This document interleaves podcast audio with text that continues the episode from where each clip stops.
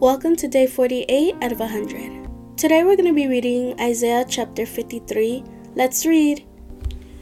Who has believed what we have heard, and to whom has the arm of the Lord been revealed? He grew up before him like a young plant, and like a root out of dry ground. He didn't have an impressive form or majesty that we should look at him,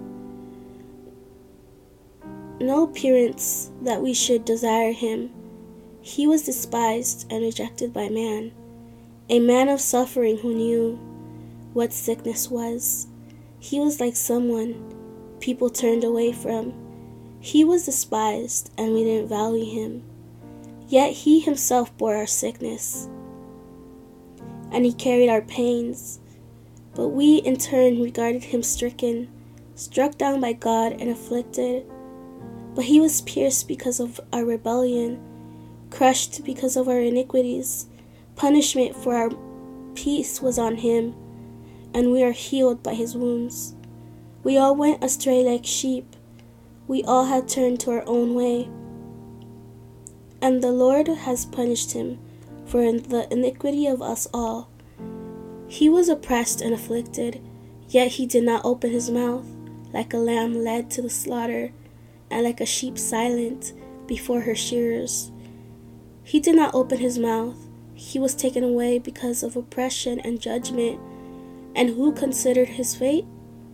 For he was cut off from the land of the living. He was struck because of my people's rebellion. He was assigned a grave with the wicked, but he was with a rich man at his death, because he had done no violence and had not spoken deceitfully. Yet the Lord was pleased to crush him severely. When you make him a guilt offering, he will see his seed. He will prolong his days, and by his hand the Lord's pleasure will be accomplished. After his anguish, he will see light and be satisfied by his knowledge.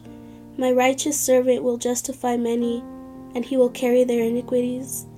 Therefore I will give him the many as a portion, and he will receive the mighty as spoil, because he willingly submitted to death, and was counted among the rebels.